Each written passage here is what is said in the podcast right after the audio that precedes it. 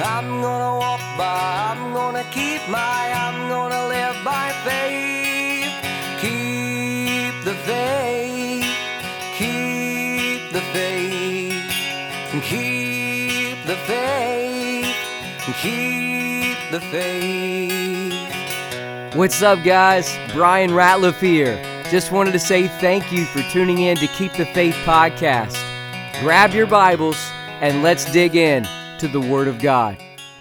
From the ancient Mayan Indians to modern astrologists to crazy date setting preachers, mankind has been totally fascinated by predicting the coming doomsday apocalypse.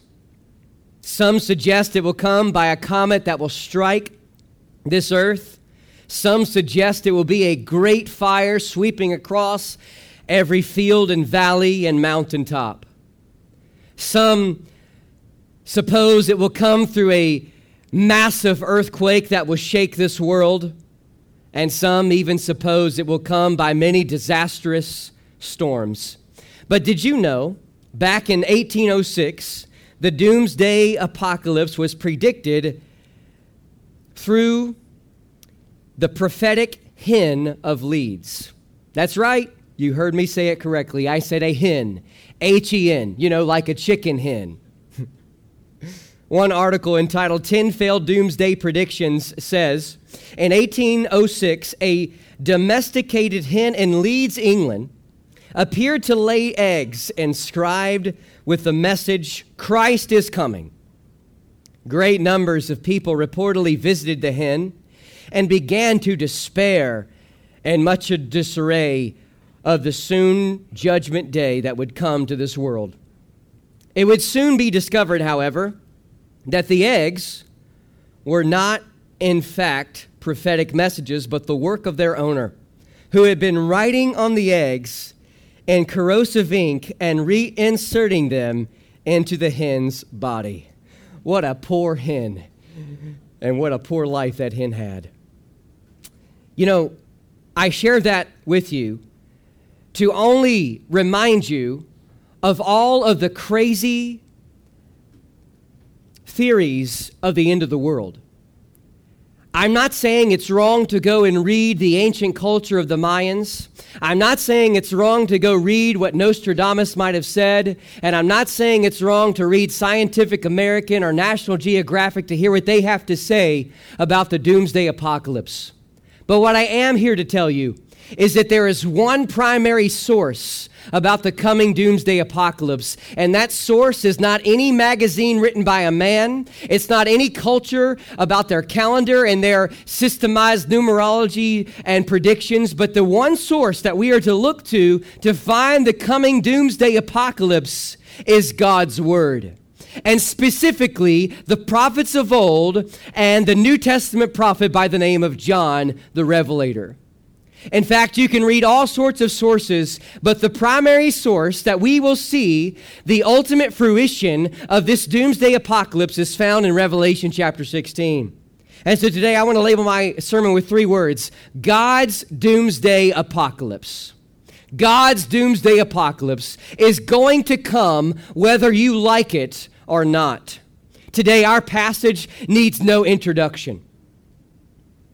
In fact, the prophets of old predicted this day was come, and John the Revelator was given this word by the, by the Spirit of God on the island of Patmos at around 95 AD.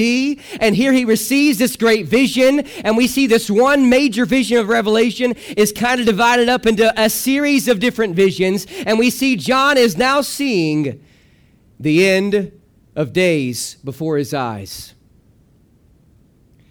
Joel and Obadiah called this day of wrath the day of the Lord.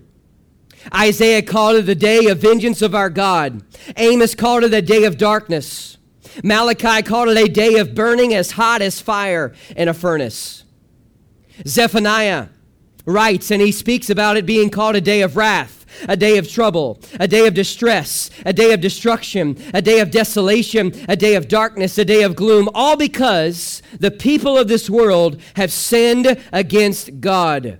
Zephaniah also said in chapter 1, verse 18, it's called a day of fire, and it's a day of divine judgment against unbelievers that will consume the entire world. And Ezekiel called it a day of doom for the nations. Today, I want to share with you a key statement that's going to summarize everything in this in these 21 verses, and really it's going to summarize the content of the message that I have for you. And if you walk away with anything, this is the, the theme of the message that I want you to leave with today.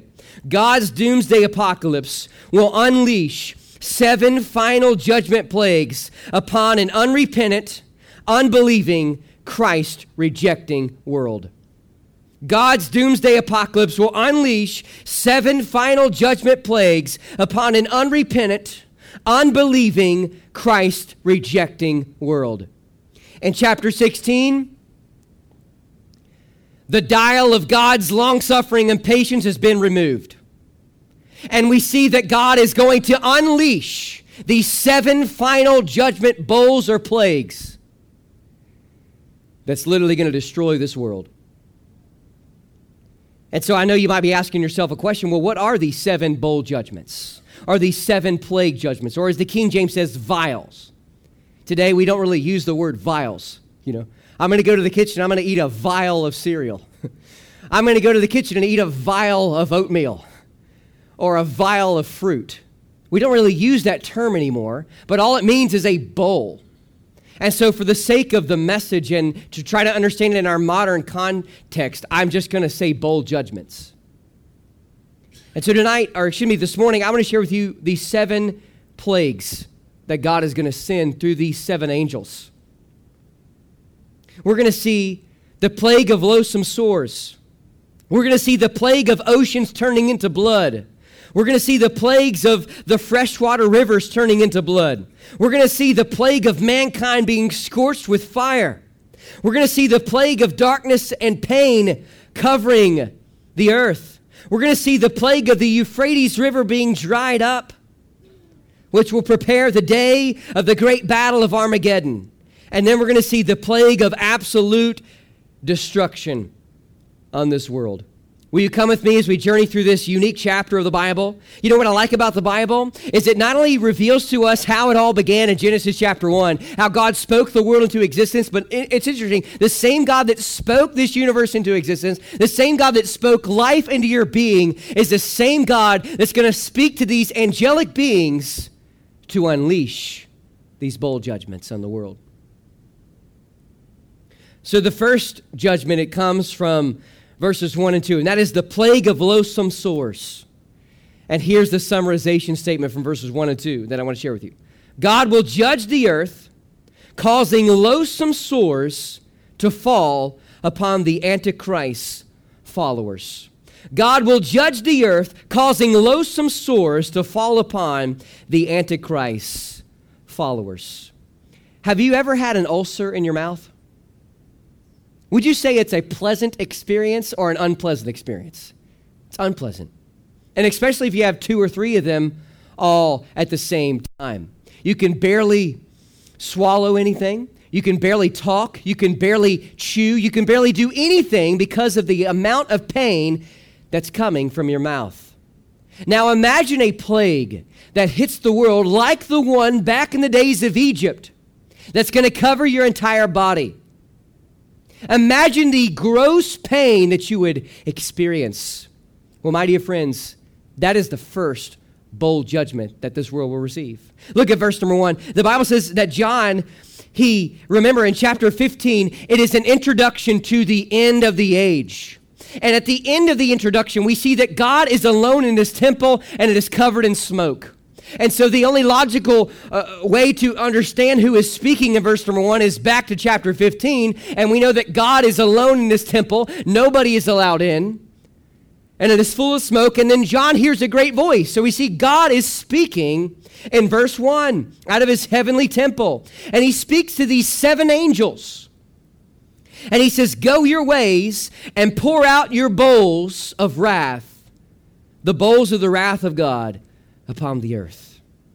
In verse number two, the Bible says the first angel goes and he pours out his bowl upon the earth. It's interesting. The, the commentators are going to they're going to notice the similarities with the seven trumpet judgments. And some of them are going to say that the seals, the trumpets, and the bowls are all synonymous. But I want you to know this that just because they might be similar does not mean they are the same.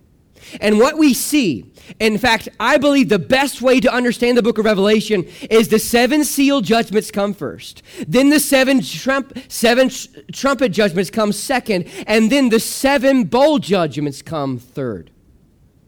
And we see that, yes, many of them emphasize the earth or the land, many of them emphasize the sea, the oceans, and the fresh waters and they emphasize other different things. But I want you to understand this that in chapter 16, these are not to be the same as the seven trumpets and the seven seals.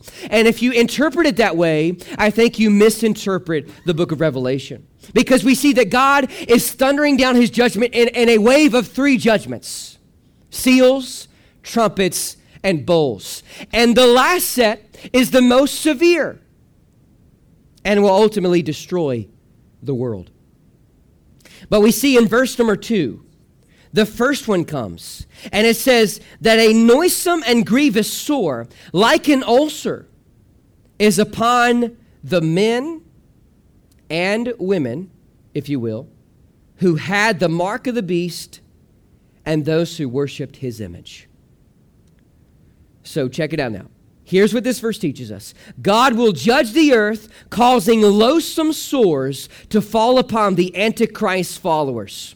I believe that verse number two notes, uh, notes and re- reveals to us that those who are alive on the earth, who might be born again, who might be of the faith, will not experience this judgment. They will be alive and see it all take place, but here the Bible specifically says that only those who follow the Antichrist will receive this plague the plague of loathsome sores. Remember, God's doomsday apocalypse will unleash his seven final judgment plagues upon an unrepentant, unbelieving, Christ rejecting world. But now notice verse 3. Verse 3, we see the second plague or the second bowl judgment. And that is the plague of oceans turning into blood. So, the, the statement that I've kind of summarized verse 3 with is this God will judge the oceans, causing the seas to turn to blood, killing all sea life. One of the reasons I believe that these are different than the other ones is because you remember one of the other judgments, that one of the previous judgments said that one third of the seas were turning into blood. Now we see that all of the oceans are turning into blood. Look at verse 3. It says, The second angel pours out his vial or bowl upon the sea. This is best representative by understanding this being the oceans. The ocean. So imagine the Atlantic Ocean. Imagine the Pacific Ocean. Imagine the Indian Ocean. Imagine all the, the oceans all over the world. The salt water, the Mediterranean Sea, all of it turning in to blood. Now, the question is is that real blood or is it a color that resembles blood red? Well, let's let's look at the verse. The Bible says it became as, so it uses the word as, so like a simile, a figure of speech, as the blood of a dead man, or literally as the blood of the dead. And then it says every living soul. So whether it was a fish or whether it was a plant or whatever was in that body of water, the Bible says it ceased to exist and died. So it is either blood that's going to be poured out into the waters that causes everything to die, or it's going to be similar to red blood, and whatever that similarity is, it will cause every living being in the oceans to die. Now, several years ago, actually in 2016 to be exact, I went to Israel and I got to experience floating in the Dead Sea. It was unique. It was the dirtiest water I've ever seen in my life. As soon as you walk into it, ankle deep, you can no longer see your feet. And this weird mud substance just creeps through uh, between your toes and just starts to cover your feet. It's nasty. In fact, when I walked into the beach, I saw what appeared to be a black man on the front. And then when he turned around, he was a white man. I thought to myself, am I going crazy or did I just see somebody that was half black and half white? But the reality is, is they tell us that when you go to the Dead Sea, you can take the mud inside the Dead Sea and you can rub it all over your body. And so what this gentleman did is he rubbed all this dark mud all over his body that made him look like he was black or an African American. And when he turned around, he was just his white old self.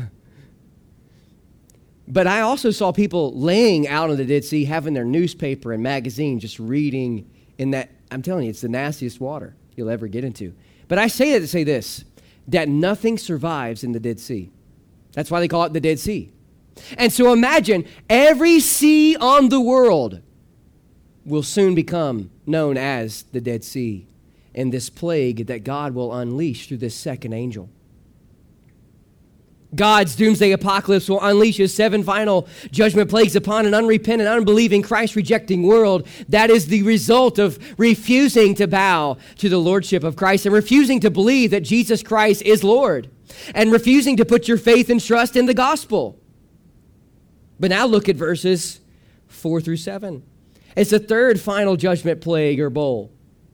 That is the plague of the freshwater rivers turning into blood. Now, just imagine here. Imagine you have all these ulcers or sores all over your body, and then all the oceans turn to blood red, and then everything that's in the ocean dies, and then all of a sudden, God cuts off the freshwater supply. So, the summarization statement for verses 4 through 7 is this God will judge the freshwater rivers, causing the streams to turn into blood. God will judge the rivers, causing the freshwater streams to turn into blood. What a horrible day, or a series of days the end will be. Look at verse 4. It says, And the third angel poured out his vial or bowl upon the rivers and fountains of water. And the Bible says they became blood. No elaboration about the previous verse where it says every living soul died in the sea. Here it says that the fresh waters became blood. I am inclined to lean towards the idea that it is actual literal blood, but it might just be red blood. But whatever it is, it will cause the water to no longer be a source for hydration. You'll no longer be able to drink this water. Look at verse 5. It says, He hears, now imagine, the source all over your body, all the life in the ocean dying, and now you can't drink water. That's a bad day. I know you might have thought you had a bad day this past Thursday, but not a day like this. But check it out now. We might begin to think, well, why? Is God just in doing this? Is God really demonstrating his holiness and his love and his mercy in this? Well, look at verse 5. The angel who was overseeing the bowl pouring out this judgment upon the fresh water, he literally says, God is righteous. He says, This is the God that was, and the God that is, and the God that ever will be. And he says, Because you have judged this way. He says, He is the righteous in this judgment. And verse 6 says, For the people of this earth, speaking of they, the Antichrist and his kingdom, they have shed the blood of saints and prophets. Now let's pause right here. Understand this that Christian martyrdom has been a part of the faith ever since the day that Christ ascended up to glory. And we are not to seek it out, but if it knocks on our door, we should not run from it. But understand that one of the tools that Satan has had throughout the ages is to try to silence the message of God through death. He thought he had victory when Jesus the Messiah was nailed to the cross, but that little boy realized that he did not have victory. In fact, Jesus rose victoriously from the grave, defeating the works of darkness 2,000 years ago. Throughout the ages, we've seen martyr after martyr after martyr burned at the stake, beheaded, whipped, and beaten and imprisoned, all so that Satan, in his dark ways and deceptive ways, can try to silence the message of the gospel. But just because he kills the prophets and the saints does not mean the message of Christ will cease to exist. In fact, I believe that it will only add fuel to the fire. And so it says, they deserve this type of blood to drink because of their martyring all the people of faith. In fact, the angel says that those people are worthy of this judgment. Just like Pharaoh was worthy of those plagues that he thundered down. Imagine the, the similarities with with the Egyptian world and empire back in the days of Moses and Aaron. Here we see a, an emperor in, in this world mistreating a group of people. Most likely, it was about two and a half million people he was mistreating. And God, I guess, had enough of this and he sent mercy in over and over again. But then God's judgment was poured out 10 different times upon that man and his kingdom. And we see the same type of judgment is going to be poured out upon the Antichrist and his kingdom because of their refusal to repent of their sins and repent of their unbelief and repent of their rejection of Christ. Verse 7, the Bible says that John hears another voice, not just this, this third angel speaking, but now he hears another voice out of the altar. Remember in heaven, that altar was there, and that was the place where the prayers of the saints, the prayers of the odors of the saints, the Bible speaks about, how our prayers are just going up, and God, in a sense, I say this respectfully, is smelling our prayers and receiving them. But here, out of that similar altar, the Bible says a word is said, even so, Lord God Almighty. The word Almighty, it means that He is the all powerful, all ruling, all sovereign God of the universe. And it says that He is the Lord God Almighty. True and righteous are his judgments, or his actions, and his deeds. He is just in doing this. And I know that the scoffer is going to say, I can't believe God would do this. Well, I can because God actually warns us what he's about to do. And he warned us in 95 AD of what's going to take place in the soon coming years. Maybe it'll come in, in a few years down the road, maybe it'll come in 100 years. We don't really know. But what we do know is God gave us a warning about when it will transpire. And then it goes on to say about the fourth angel. Now, before we speak about the fourth angel, remember God's doomsday apocalypse will unleash the seven final judgment plagues upon an unrepentant, unbelieving, Christ rejecting world. And this angel and this voice out of the altar says, they deserve these plagues. And now let's look at verses 8 and 9. The fourth plague, the fourth bowl, is the plague of mankind being scorched with fire. As we read these verses, here's how I summarized it God will judge the sun, causing the people to be scorched with intense heat. So keep in mind, you have these loathsome sores, these ulcer like disease all over your body. All the ocean life dies because of the blood that's in the water. All the fresh water is turned into blood, and you can no longer drink water. And now, the sun has become so hot that it's literally burning you. I don't know if you've ever tried this, but but it just um, just I'm not recommending you try this, but in case you have before, imagine taking a lighter and placing your hand over it and trying to hold it as long as you can. You can't hold it there for long because it's going to burn you. Imagine, you know, every, every mother and father is going to say to their little child, hey, do not touch the stove because it's hot. And then on the unforeseen day, when that child decides, well, I'm just going to do it anyway, they place their hand on that burning stove and it burns their hand.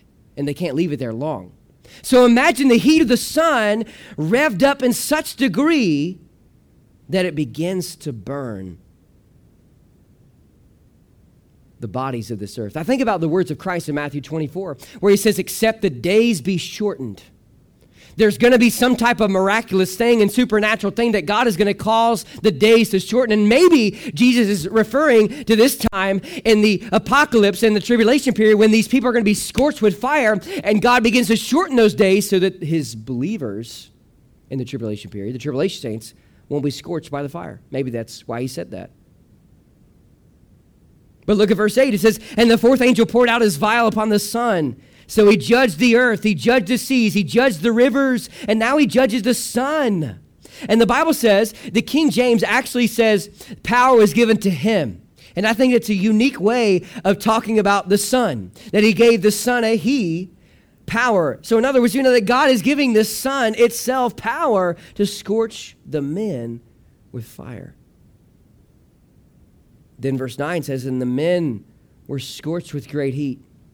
You would think that, that after receiving the sores, after receiving the blood and the waters of the oceans and the seas, and no longer having fresh water, and now being burned alive, if you will, you would think that you would cry out to God and say, God, I'm sorry for my sin. God, I'm sorry for serving the Antichrist. Please forgive me. But in fact, what you see is three times in Revelation 16 is the unrepentant, unbelieving, Christ rejecting mentality. And the Bible says they blasphemed the name of God. This means they, they shook their fists at God and they begin to curse God and speak ill of God. And instead of taking the blame on their sinful life and their idolatry and their immorality, they're saying, God, this is your fault, instead of saying, God, this is my fault. And so the Bible literally says that this is the God that has power over the plague. So in any moment, God could just cease the plagues to exist. But he didn't. This reminds me of the hardness of man's heart. You know, scholars have debated about Pharaoh. Did God initially harden his heart, or did he begin to harden his heart and then God later harden his heart? What we do know is what Paul said in Romans that God hardens those whom he will harden.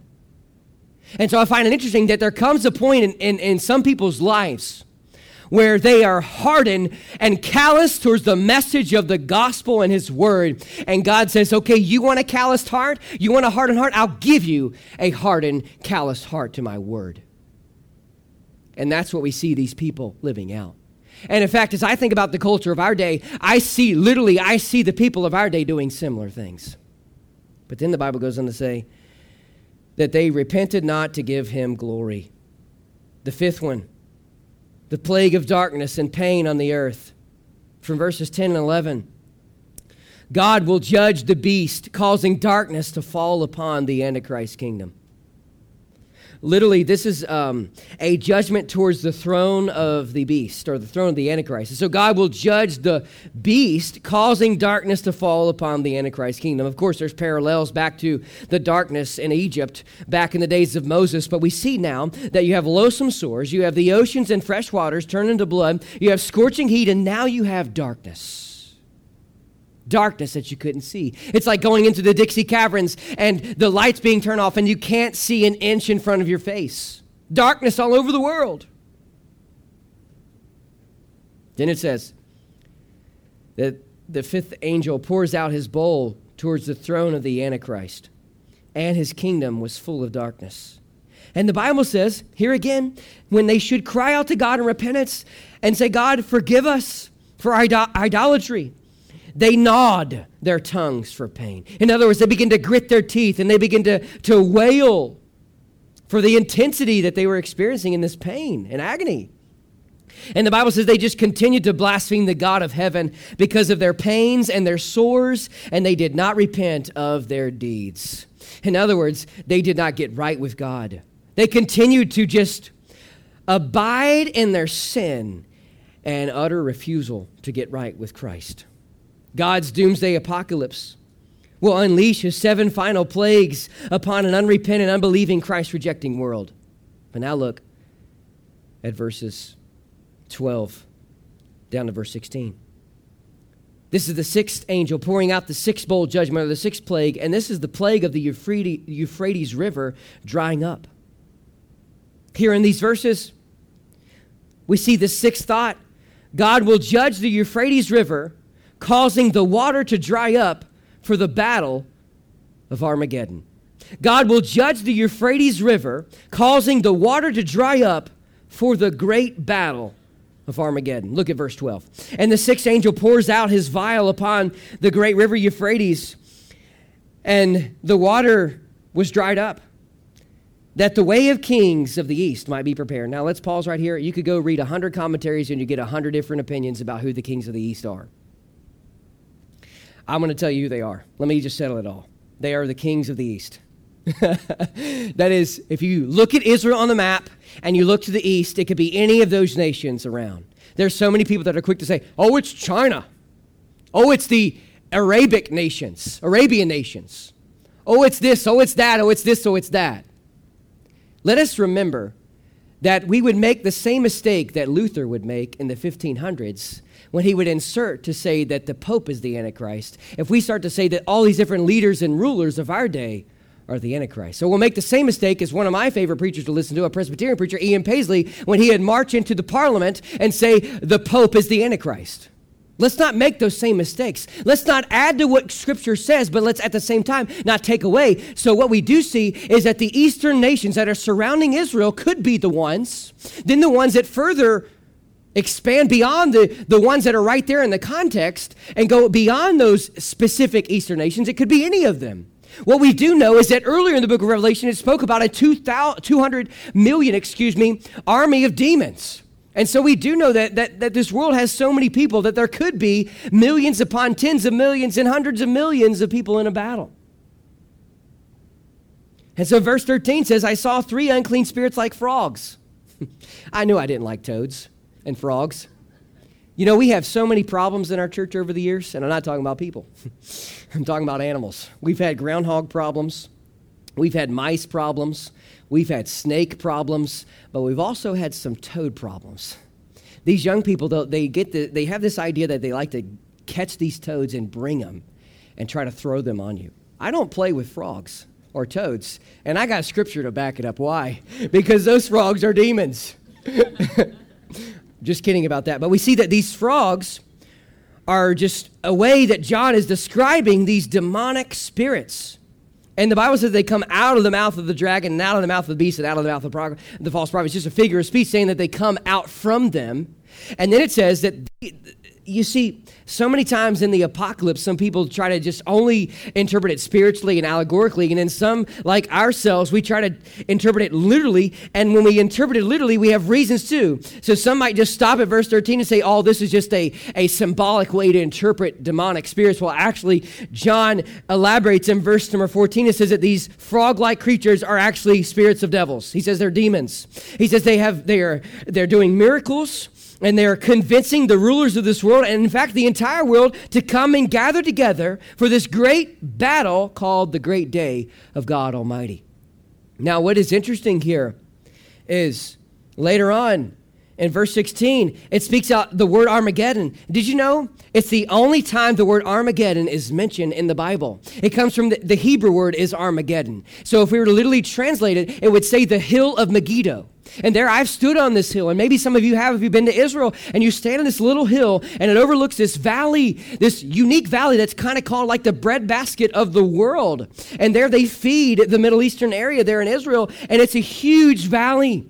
And so many battles have been fought there over the years in, in scriptural times and biblical days, and we see that the nations of the world are going to gather again at this time to battle there. But in verse 15, it's kind of like a brief pause. Just like this, the seven seals had a pause between the sixth one and the seventh one, and the seven trumpets had a pause between the sixth one and the seventh one. Those were a lot longer. This one is one simple verse. And here, Jesus is giving John the words to encourage us all to say, Behold, I come as a thief. Jesus said this. Peter said this. The writers of the New Testament verify that the coming of Christ is going to come as a thief in the night. Listen, if, if you're going to try to rob somebody, you're not going to rob them at 2 in the afternoon. You're going to rob them at 2 a.m. And here the Bible is simply saying that Jesus is going to return when mankind least expects it. And then it says, Blessed is he that watches. Blessed is he that keeps his garments on lest he is found naked and full of shame.